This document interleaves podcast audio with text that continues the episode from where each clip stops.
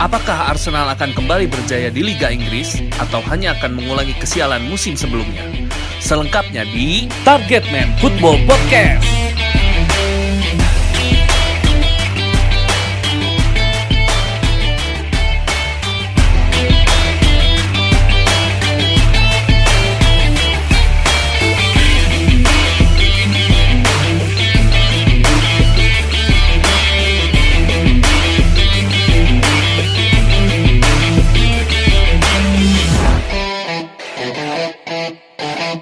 Arteta udah kayak ini nih Mesias nih. Kedatangan Arteta menandakan beberapa perubahan ya, bukan cuma beberapa, hampir semuanya secara menyeluruh, yaitu restructural management. Tadi kan lu udah sempet ini ya, apa? Sempet mention tentang Arteta. Emang kenapa Arteta, Glenn? Emang pemainnya ngomong-ngomong apa?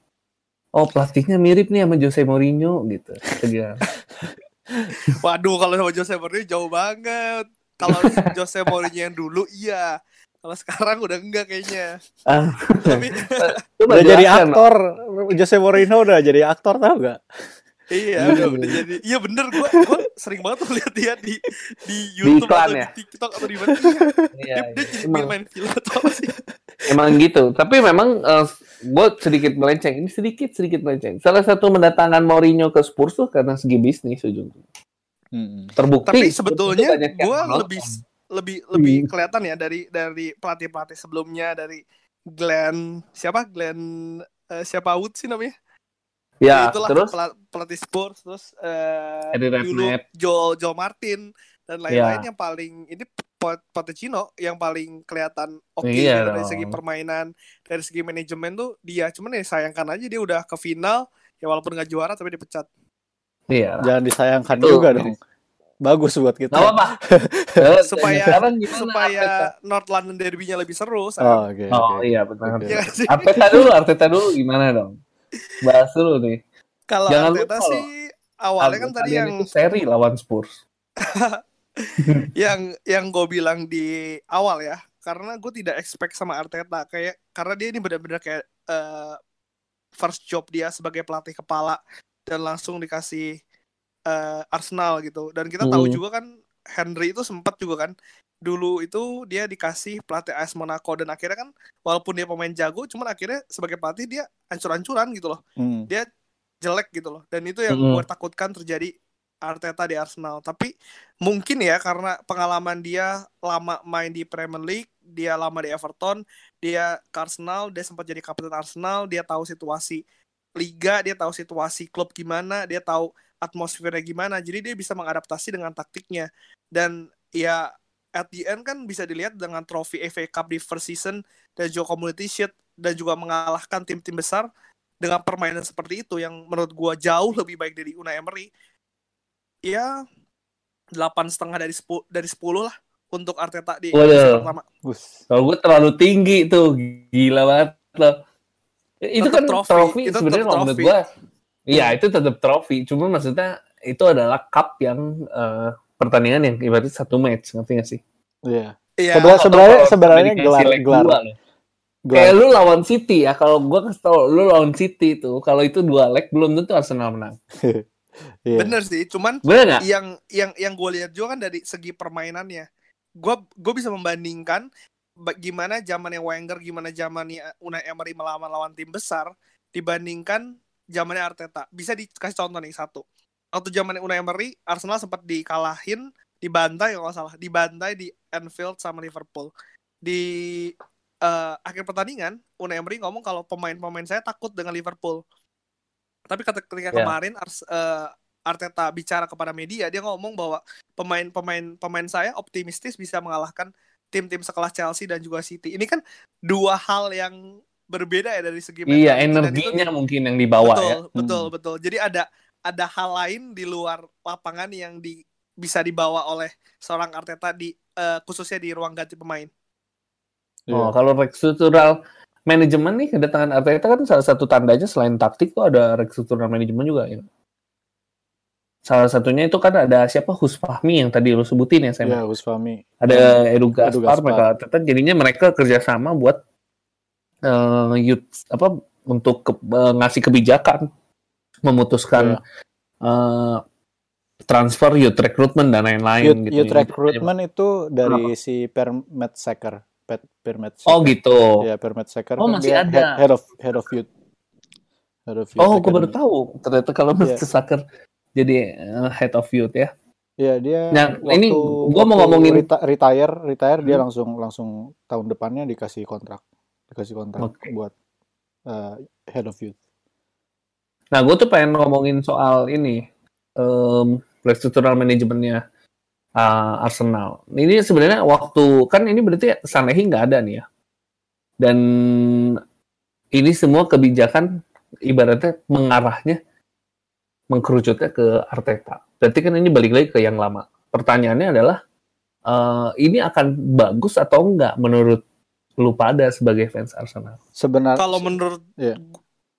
Gue dulu deh ya. Iya boleh. Saya saya boleh dulu. Sebenarnya uh, yang dari gue baca ya, dari gue baca, kenapa klub eh, klub-klub sekarang lebih milihnya pelatih yang ex pemain gitu? Karena yang didatengin itu bukan necessarily taktik doang. Mereka ingin kayak yang tadi Glenn bilang, culture terus sama kayak passion sama dia punya um, experience di dalam klub gitu yang bisa uh, nambah add point add uh, sedikit oh. lah add, add sedikit ke taktik gitu kayak mentalitinya hmm. nambah gitu gitulah menurut gue oke okay. itu tadi gimana Glenn gimana gimana tadi tadi lu mau ngomong apa yang soal struktural manajemen Oh, uh, gue lebih setuju sih dengan uh, kalau sebelumnya kan kalau gue lihat yang tadi cerita Zaha dan juga Pepe kan artinya ada andil dari San Lehi yang mengintervensi itu kan karena memang job desk dia seperti itu. Cuman sekarang kan kalau dibalikan lagi ke pelatih dan juga Edu Gaspar, uh, pelatih ini kan pasti lebih tahu apa yang dibutuhkan tim gitu loh. Dan dia bisa dengan lebih leluasa mungkin ya memilih memilih pemain yang memang masuk dalam skema permainan dia. Bisa dilihat juga dari Sebayos yang juga biasanya jarang banget ya ada pemain yang satu musim di loan lalu musim selanjutnya dia baik lagi di klub yang sama dan hmm, itu terjadi iya, pada iya. Ceballos dan kemarin di wawancara di Arsenal Media juga dia dia ngomong kalau ya pelatih fans dan juga klub menginginkan saya untuk di sini jadi ya memang itu udah jelas bahwa itu adalah kemauannya dari um, Arteta dan kalau Edu Gaspar itu kelihatan dari uh, Brazilian gang yang sekarang ada di Arsenal ya hmm, hmm. David hmm. Luiz Martinelli uh, Willian yang terbaru dan juga sorry bukan terbaru yang terbaru uh, Gabriel dan itu memang pasti ya karena kan satu negara pasti ada adalah uh, peran dari Edu Gaspar di situ jadi ya hmm. ya se selagi Edu Gaspar dan Mike Arteta ini bisa beriringan bisa bekerja sama menurut gue untuk dari segi transfer akan lebih efektif dan akan lebih pas sih untuk klub Ya, tapi kebijakan transfer yang gue baca justru uh, kebijakan transfer dan lain-lain itu semuanya ujung-ujungnya final decision-nya adalah di Arteta sekarang. Ya, Kalau dulu bagus. kan uh, ada Raul Sandehi ya. Kalau dulu kan ada Raul Sandehi. Nah sekarang tuh justru malah di Arteta. Kalau ini pelatih kagak akan sibuk. Akan akan akan ini deh akan akan sama dari uh, eranya Wenger ya. Nah, Wenger nah, kalau begitu berarti dia menentukan. Kalau gitu artinya berarti Arsenal akan uh, punya plan long term dong dengan Arteta. Iya bisa bisa dibilang begitu juga karena dikasih kepercayaan penuh tuh nggak semua nggak semua pelatih bisa dikasih kepercayaan penuh kayak gini. Hmm, Karena kalau iya, misal iya. dikasih kepercayaan penuh ya otomatis dia harus tinggal lama gitu.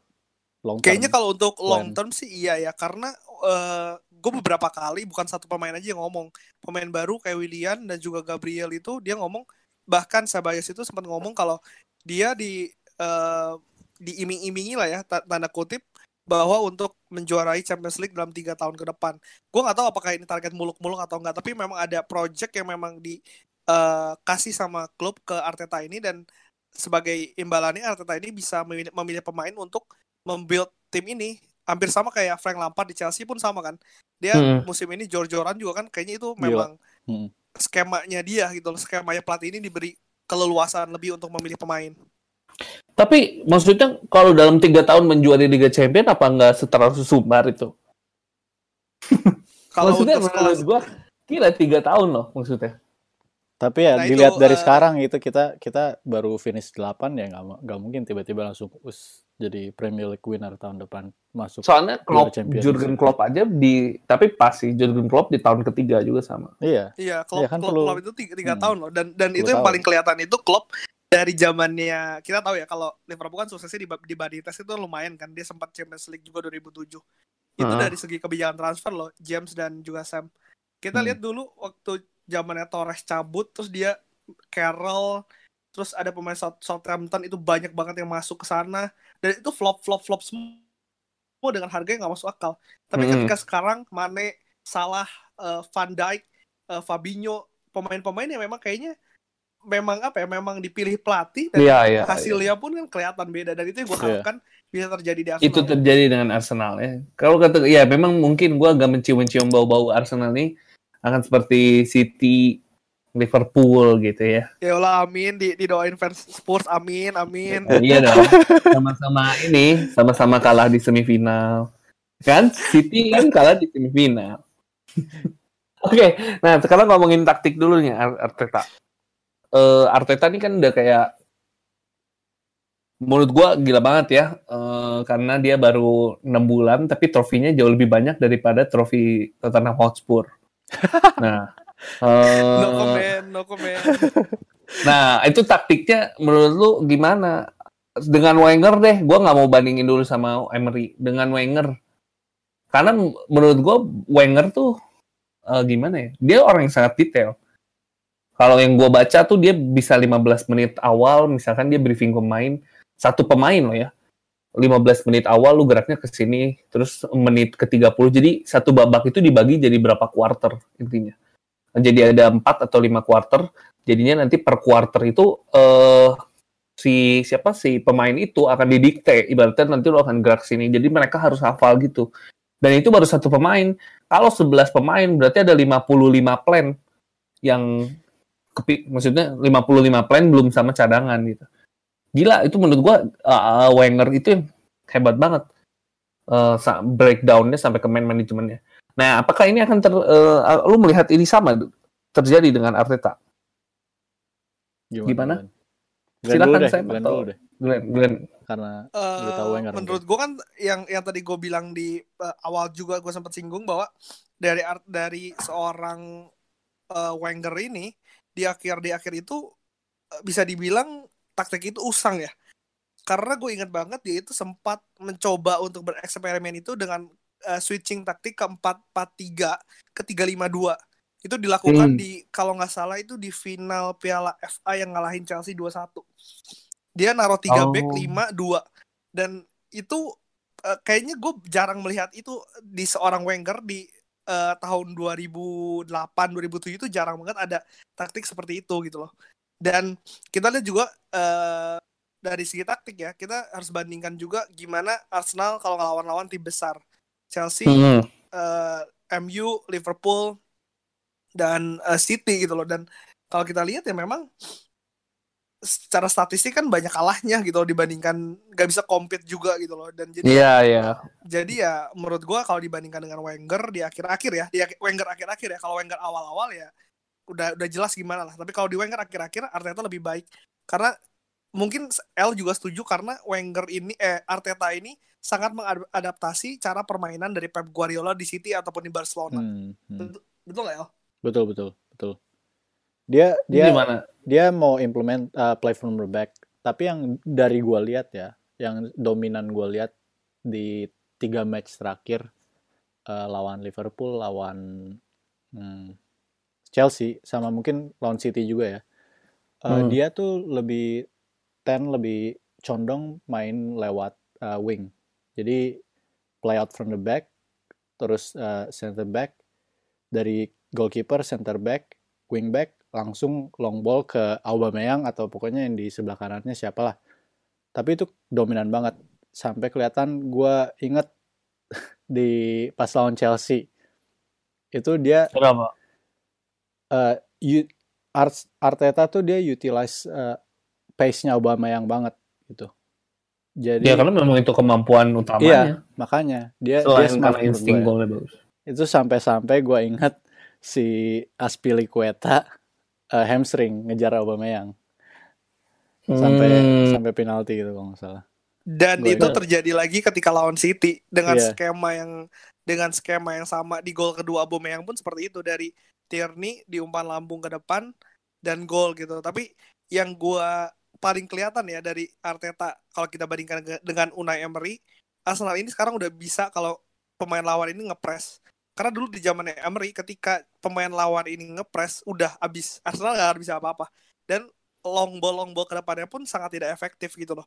Dan setuju banget yang tadi dibilangin Sam kalau Arsenal ini sekarang nge-build serangan ini dari kiper malah. Dia milih kiper-kiper kayak Brad Leno dan juga Martinez ini bisa dia bisa ngalirin bola dari kanan kiri jadi dia jadi penghubung gitu loh. Mhm. Dan Oh. Kalau kalau misalkan bukti lagi ya kalau kalau kita ngomongin bukti permainan lagi ya waktu lawannya eh, City itu di gol pertama kalau misalkan ada ada yang menganalisa bahwa itu di, eh, ada 10 pemain yang involve kecuali Nils dan itu ada Ya. puluhan puluhan operan yang terjadi sebelum gol itu terjadi dan itu dibuild betul-betul dari kiper gitu loh dan itu gua Oh. aduh gua gua gua inget banget kalau dulu di zaman Emery kayak pemain eh, klub-klub besar ngepres Arsenal itu udah nggak akan bisa apa-apa ke pressing kalau nggak blunder kalau dibuang ke depan antara dua itu Hmm. aja tapi sekarang walaupun tadi El bilang ada taktik long ball dari eh, kiri ke depan ke Aubameyang tapi itu efektif gitu loh lebih efektif dan juga lebih Hmm. lebih jauh kelihatan baik dibandingkan sebelumnya Lebih ke struktur Tapi gitu kayak lebih Kalau kayak gitu bisa disebut Arteta taktiknya tiki taka atau bukan? lebih kalau ke apa ya? Adaptasi ke modern football mungkin ya. Ah setuju gua. Setuju. Itu ka- kalimat yang pas. Da lebih ke direct football. Jadi eh, Oh passingnya enggak. Enggak. Direct direct direct juga enggak enggak banget sih kalau gue lihat di menurut Liverpool. gua tuh. ya F, pa- passingnya tuh yang efektif gitu. Nggak kayak terlalu possession ball di belakang gitu. Kayak kayak bar Barca mainin bola di di eh, first half-nya eh, field field mereka gitu. Ini lebih ke kayak oh ada opportunity ke depan langsung direct direct direct eh, pass gitu ke depan. Lebih Hmm. lebih lebih nggak bertele-tele ya. Iya, karena dulu lebih gue inget banget waktu zaman yang Wenger di tahun 2008 kita kita pernah ada semboyan bahwa kita bermain cantik tapi kita nggak bisa nyetak gol. Karena gue inget banget dulu itu di depan kotak penalti lu bisa oper-operan gitu loh tanpa lu nge-shoot. Sampai gue sempet berapa kali sama bokap gue kan kita sering nonton ya kayak kita ngomong lu ngapain ngoper-ngoper terus tendang kita butuh gol kita butuh menang kita butuh tiga poin kita bu- nggak nggak cuman cukup bermain cantik tapi bermain cantik dan juga menang gitu loh dan ini yang gue lihat ya lebih efektif sih Hmm, dan yang membedakan Arteta sama eh, Unai Emery itu dia bisa memberikan eh implement apa yang dia mau gitu ke pemain-pemainnya. Jadi pemainnya tuh ngerti banget sama taktiknya Arteta. Jadi kelihatan banget pemainnya nggak bingung kayak tadi Glenn bil- bilang yang waktu zaman Unai Emery dikasih bola di dari kiper ke center back bingung. Tapi kalau sekarang kan kelihatan mereka udah ada strukturnya. Mereka tahu harus passing ke mana, harus open space ke mana. Nah, key Oke. pemainnya tuh kayak si Shak- Shaka sama Sebayos itu Oh itu kan kapten pemain. kapten idaman kalian bukan Saka? Granit Saka. sekarang kayak sih dia kayak kayak dia dapat second chance gitu di di Arsenal sekarang Iya. mainnya Hmm, bagus banget bagus, cuy bagus banget. maksudnya Tapi- bukan Tapi dia tetap pemain mediocre kan? tapi ya dibanding sama yang dulu ya, jauh- dibanding sama dulu. peran peran itu jauh lebih efektif loh karena yang gue lihat ya mungkin karena mungkin Arteta itu dulu di posisi itu juga jadi yang tadi gue bilang dia Iya, tahu benar. dia tahu cara bermainnya dia tahu Premier League itu gimana dia tahu tim ini gimana jadi dia bisa pendekatan ke pemain itu lebih lebih ini karena gue ingat ya kalau kita bandingkan lagi ya Saka itu waktu di zamannya Emery dia itu jadi gelandang box to box kalau nggak ada Ramsey itu dia jadi dia ngambil bola ke belakang dan itu beberapa kali kenapa gue hafal karena beberapa kali dia blunder di situ dan itu parah Iya. banget dan gue sampai kesel Nah. sendiri kan dan sekarang itu tuh di di apa ya diberikan tugas itu tuh diberikan kepada Ceballos yang memiliki eh, tipe permainan yang lebih luas yang bisa Hmm, lebih bisa gocek dibandingkan Saka kalau Saka kan dia kan kaku banget ya dia cuma bisa Iya, kiri iya. kuat tapi kanannya kan lemah banget Hmm. jadi itu sih yang gue bilang ada dia tahu pemain ini fungsi pemain ini dia bisa ngebuat pemain ini lebih efektif untuk permainan tim Itu kan apa karena Saka juga memang mungkin eh, pengguna kaki kiri makanya jadi sulit ditebak. justru kalau dia pengguna kaki kiri dia sangat gampang ditebak karena ketika Loh. dia di pressing ketika dia Hmm. di pressing, pemain lawan pasti udah tahu ini pemain akan menggunakan kaki kiri untuk oper. Karena kaki kanannya lemah, betul. Karena kaki betul, karena kaki, kaki, kaki kanannya lemah. Jadi dia nggak mungkin menggunakan kaki kanan. Oh, Berapa iya. kali dia mencoba menggunakan kaki kanan dan akhirnya dia ngopernya ngaco dan blunder. Itu gue Iya, hafal iya, karena iya. gue melihat kejadian itu berulang-ulang kali sampai gue akhirnya kan puncak itu yang ya akhirnya dia dia di di sweet sweetin di kandang sendiri dan dia akhirnya ngebuka ngebuka baju Hmm. kan itu kan udah jadi puncak yang gue pikir dia akan cabut taunya yang gue bilang dia dapat kesempatan Iya. kedua gitu loh Iya, Terus iya. eh, berarti lu optimis dong nih pemain bakal oke di bawah Arteta. Dan akan eh, maksudnya akan dipakai terus untuk long termnya si Saka ini. Saka sih iya se- sejauh ini dari gosip-gosip transfer kan dia juga nggak masuk dari salah satu yang cabut kan. Padahal kalau kita tahu kondisinya di pertengahan musim ketika dia ngebuka baju itu kan salah satu apa gestur yang udah eh, keterlaluan ya untuk sebuah seorang pemain kapten profesional. lagi kapten ya Kapten Iya, lagi. iya, betul. Dan pasti kalau misalnya pun sekarang fans tidak setuju dengan apa yang gua omong, udah pasti tekanan untuk eh, bikin dia cabut itu lebih kuat gitu. Tapi sekarang gua gua lihat di sosial media dan di mana-mana juga kan nggak ada suara-suara itu. Artinya memang dia ada developing yang ke arah yang jauh lebih baik. Iya, betul betul Oke, berarti lu setuju ya Arteta akan membawa Iya. eh, Arsenal ini ke tapi jalan yang tapi lebih ja- jangan salah loh itu waktu lawan Liverpool babak kedua itu defensif Arsenal tuh agak agak fragile menurut gue ya Ba- Kacau, ba- kacau. ba- agak agak agak kacau babak kedua itu salah Kenapa? satu yang harus tapi twist. Iya, eh, passing-passingnya ya passing-passingnya agak agak El Neni Gua tuh, tuh- El Neni. El Neni, Oh. El Neni kan main juga. Itu masih Itulah yang pentingnya kebijakan eh, kedalaman squad. Ya, ya, itu nanti heeh. akan berpengaruh kepada transfer yang sampai akhir bulan ini ya. Ya, Kalau Oktober, misalkan Oktober. Arsenal bisa datangin pemain-pemain yang eh tapi memang sih Sam kayaknya kalau kita lihat dari, dari gosip-gosip sekarang yang beredar itu kan ada dua ya, ada Aura Auraris siapa namanya? Pemain Aurora. Ya, Lyon Hasim Aurar itu bagus banget. Aurat. Yang Lyon tuh. Ya, gua Iya, itu bagus. Lyon dan dan Atletico Madrid itu kan berarti kan Partey. dua sama seperti ya. ya itu kan dua dua pemain yang di pemain tengah kan. Artinya memang ada yang salah nih, ada yang masih kurang nih di, di Hmm. tengah. Artinya kan El, Hmm. El Neni belum bisa memenuhi ekspektasi itu. Oke, karena takutnya lebih maju lagi, eh, kita akan tutup dulu segmen ini. Berarti kita menganggap bahwa Arteta itu adalah Mesias bagi fans Arsenal ya. Kita akan Amin. lihat nanti sejauh mana Arteta bisa membawa Arsenal. Ya ini adalah segmen terakhir eh, dari podcast kita yaitu kita akan membahas tentang eh, possibility transfer dan juga tentang spekulasi musim selanjutnya dan nanti pasti ada konklusi buat teman-teman semuanya. Nah, gue pengen tanya ke teman-teman semuanya nih, eh teman-teman semuanya ke Glenn dan Sam ya soal player eh, player transfer yang eh, possibility-nya.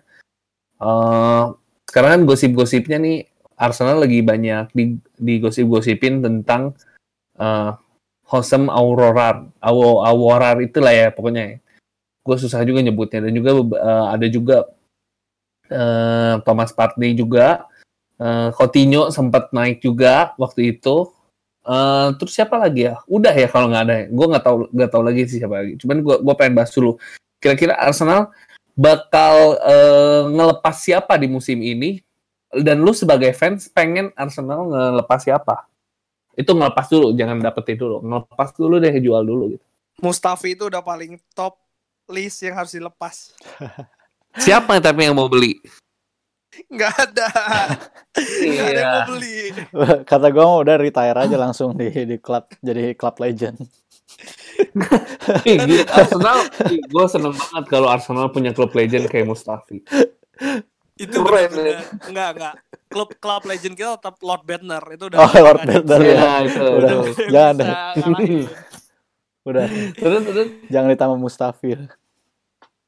Mustafi itu sebenarnya bagus ya dan dia kan setahu setahu gua tuh dia saat ini tuh back termahal Arsenal. Mustafi itu. Ini. Cara permainan itu sangat-sangat inkonsis inkonsisten.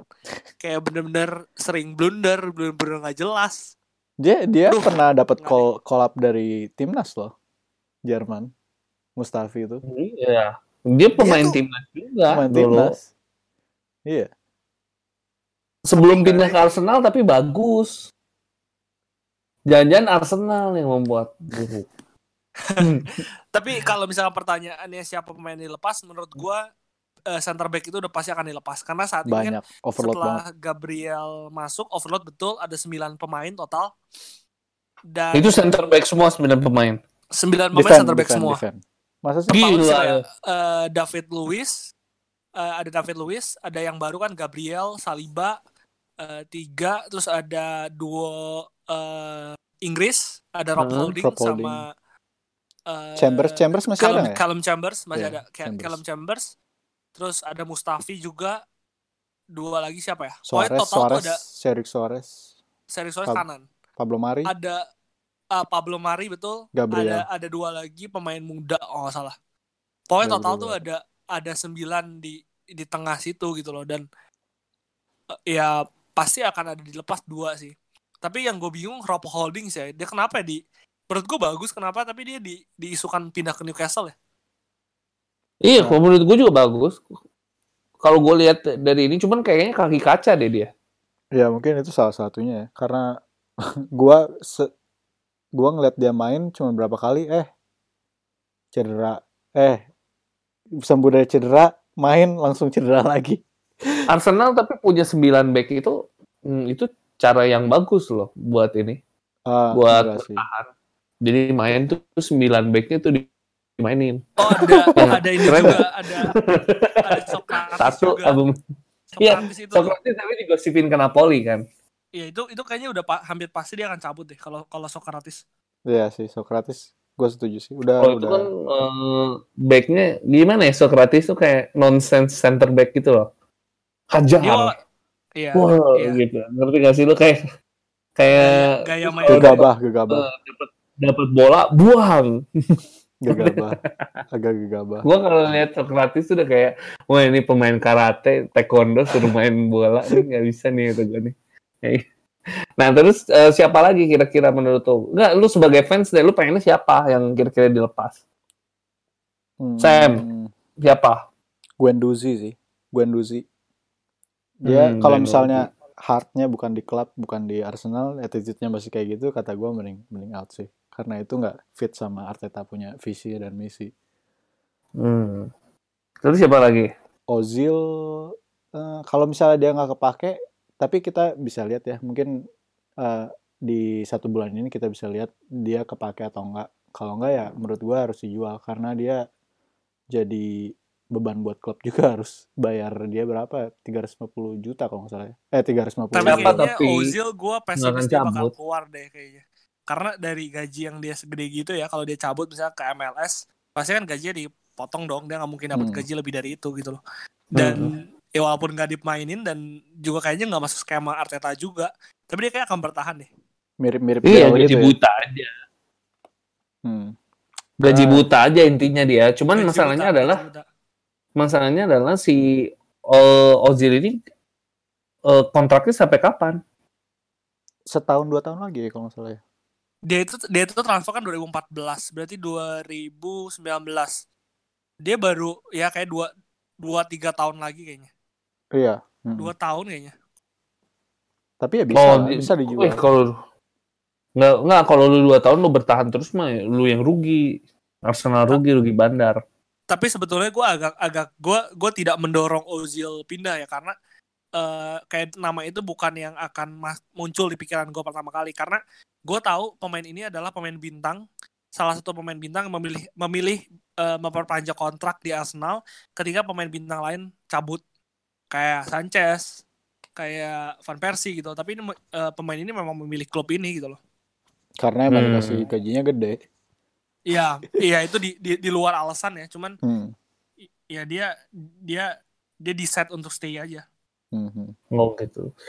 Kalau satu lagi satu lagi gimana? sa- satu Mau lagi siapa? ini Torreira kayaknya eh, keluar juga deh Torreira Iya, betul. Tor- Torreira juga kayaknya. Torreira Ke mana Torreira? Lazio ya?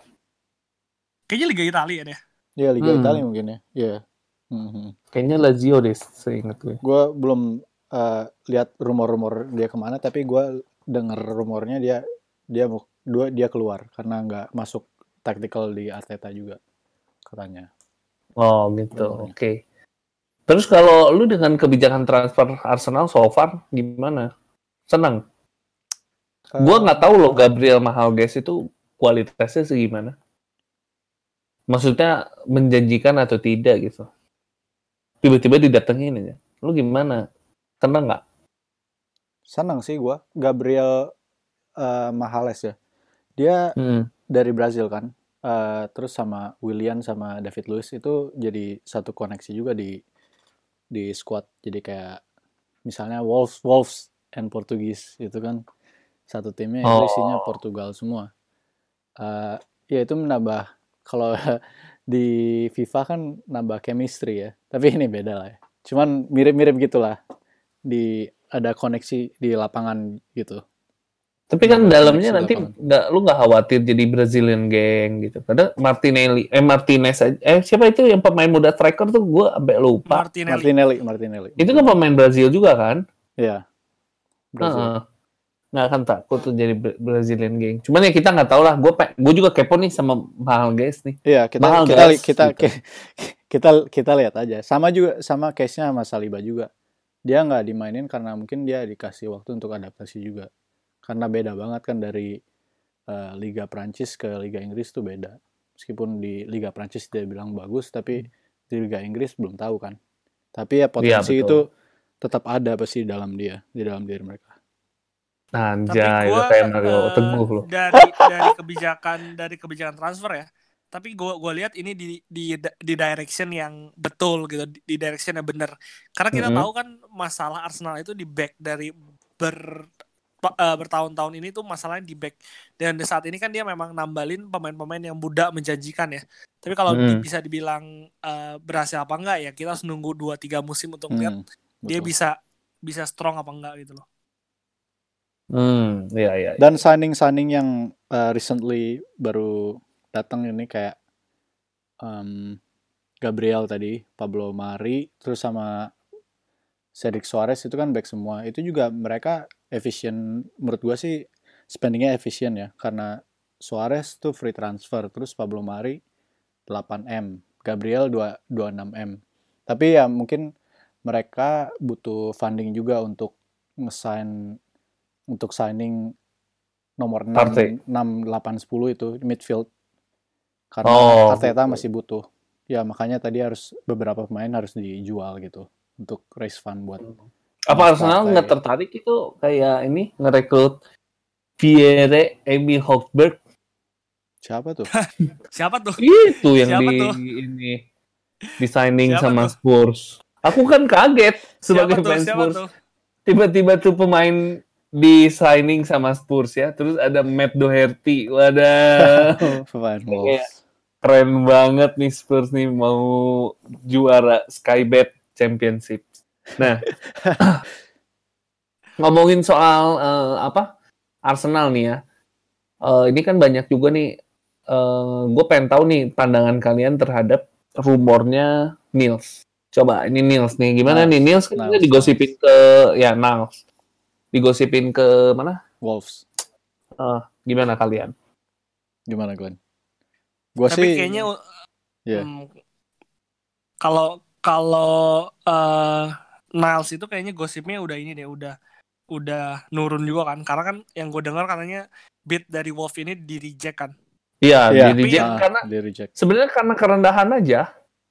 ya tapi yang yang gue takutin ketika di reject yang akhirnya kan eh, situasinya saat ini kan Arsenal ini kan butuh duit untuk pemain tengah itu kan pemain Lyon dan Hmm. juga eh, Atletico Madrid Eh, dan gue lebih setuju kalau Niles ini yang dilepas untuk bisa eh, nambah uang membeli pemain itu tapi ketika sekarang di reject yang semalas sekarang yang gosipnya ini Bellerin yang mau di Hmm. yang mau dikorbanin untuk Bellerin. ngedatengin ini oh. fun ke ini Tapi Lah, Lu personally ya, Sam kan personally, penggemarnya ini Iya. Nils. personally sih gua mending Niles. Bellerin Niles eh, lebih mending Bellerin keluar ya daripada Niles karena Niles itu reasonably agak lebih muda daripada Bellerin dan dia lebih versatile bisa dipakai di mana-mana. Waktu kemarin sempat gue lihat dia main di left back malah bukan di right back. Eh, dia bisa Oh, jadi lu lebih suka Niles. iya dan Bellerin menurut attack- bagus sih. attackingnya juga bagus dia speed eh, speednya ada Niles. Eh, potensinya Inggris ada di tim Inggris. Eh, Hmm. Iya jadi menurut sa- disayangkan ya kalau misalnya dia sampai hengkang ya Niles. Hmm, karena gue lebih suka Bellerin kalau gue ya, karena gue melihat Bellerin nih cepat gitu. Lebih Dia cepat punya Niles dong. cepat juga. Oh gitu, nggak Hmm. tahu lah gue perlu pernah ngukur juga. nah kalau Saliba gimana nih Saliba? Iya yang tadi gua Kan bilang Saliba itu dia kan dari Liga Prancis kan. Mm-mm. datang ke Liga Inggris tuh beda banget. Jadi kemarin tuh dia duduk di bench kan kalau nggak salah lawan Liverpool.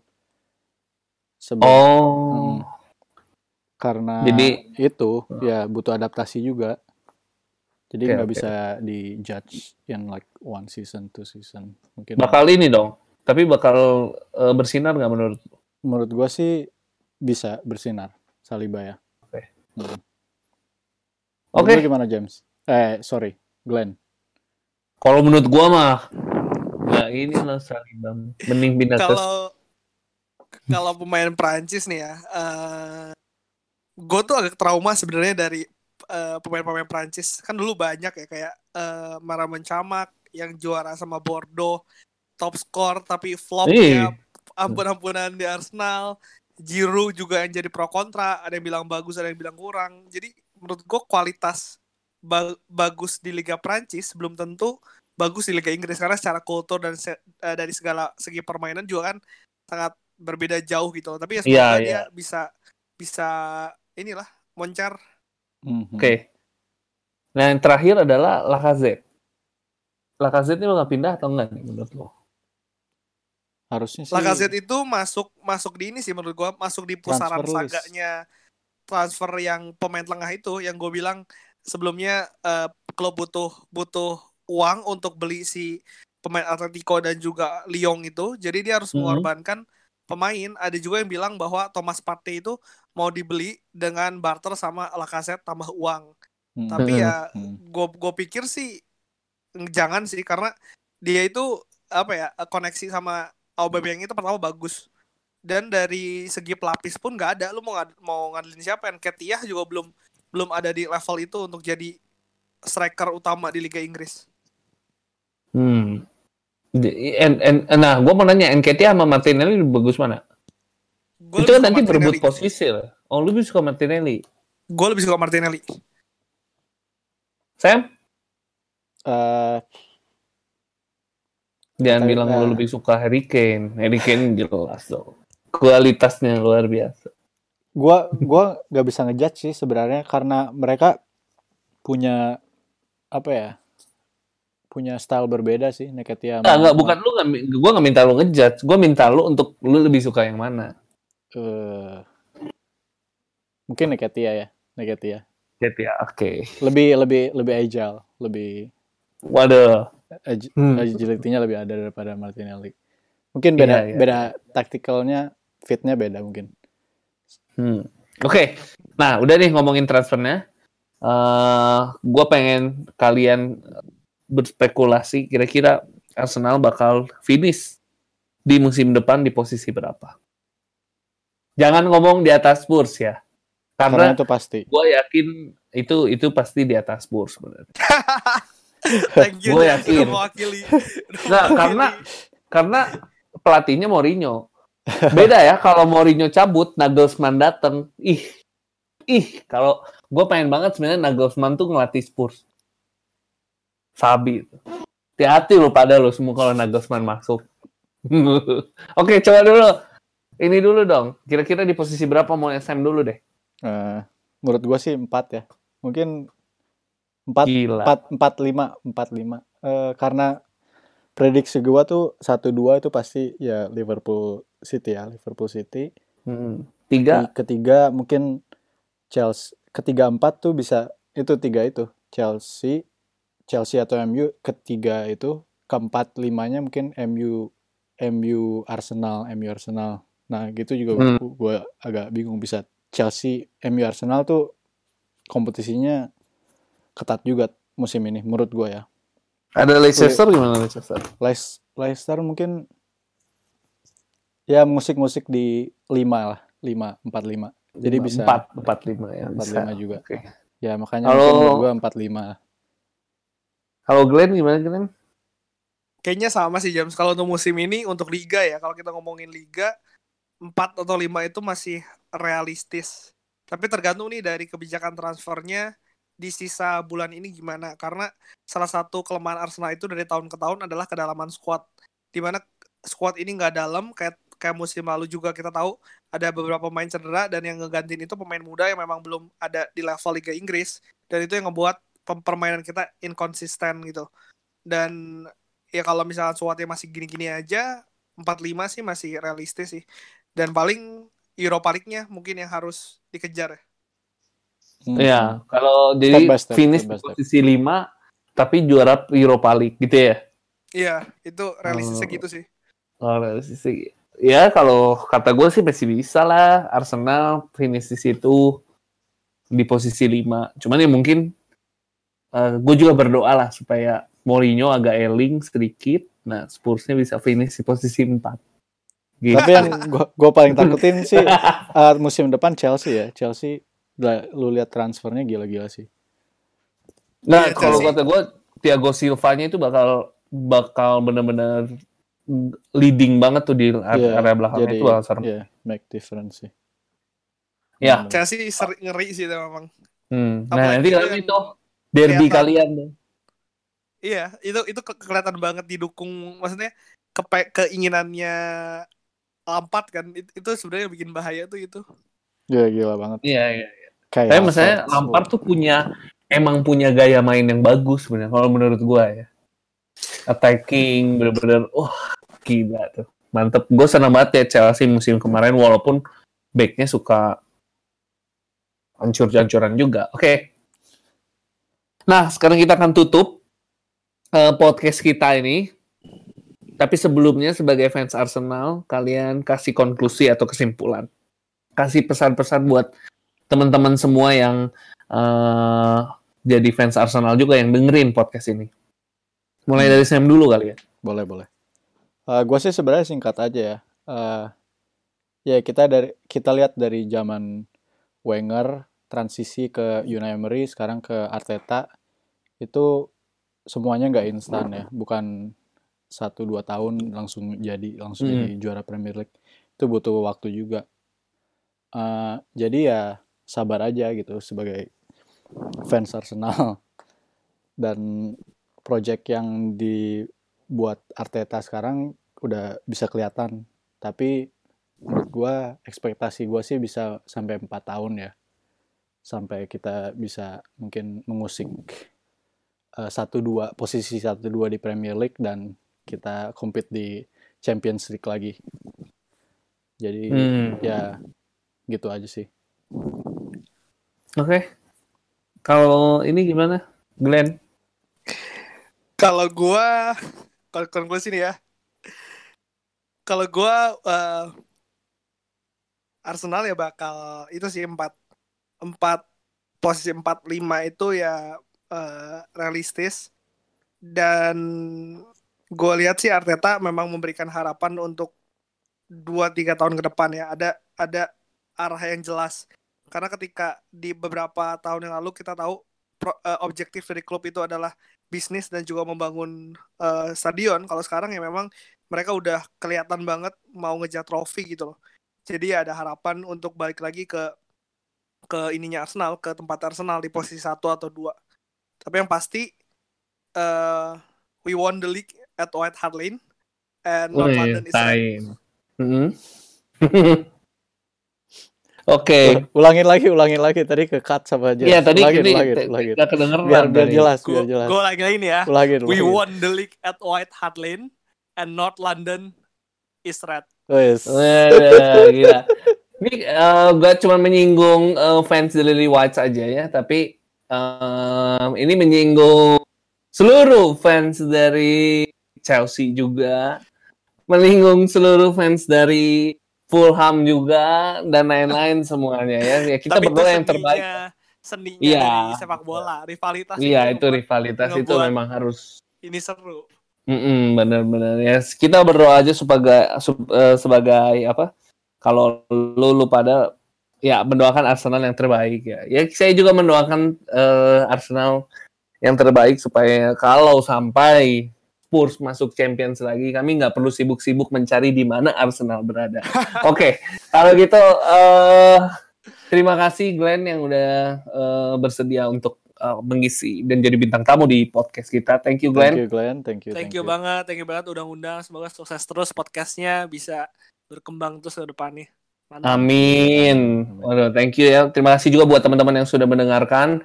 Glenn jangan sampai ini ya, apa kapok diundang sama kita lagi ya. Enggak dong. Nanti barangkali kita mau bahas uh, bahas Arsenal degradasi atau apa kita Tahun depan deh lu, okay. lu, lu undang gue waktu Arsenal juara, oke? Okay? gila, gila, gila, gila ini. Gila udah sumbar nih. Gua di Mei ya. Iya, oke okay, boleh boleh nanti kita lihat ya masuk champion dulu apa enggak. Oke, okay? okay. kalau gitu teman-teman terima kasih semuanya udah mendengarkan dan sampai jumpa di podcast kita di episode selanjutnya.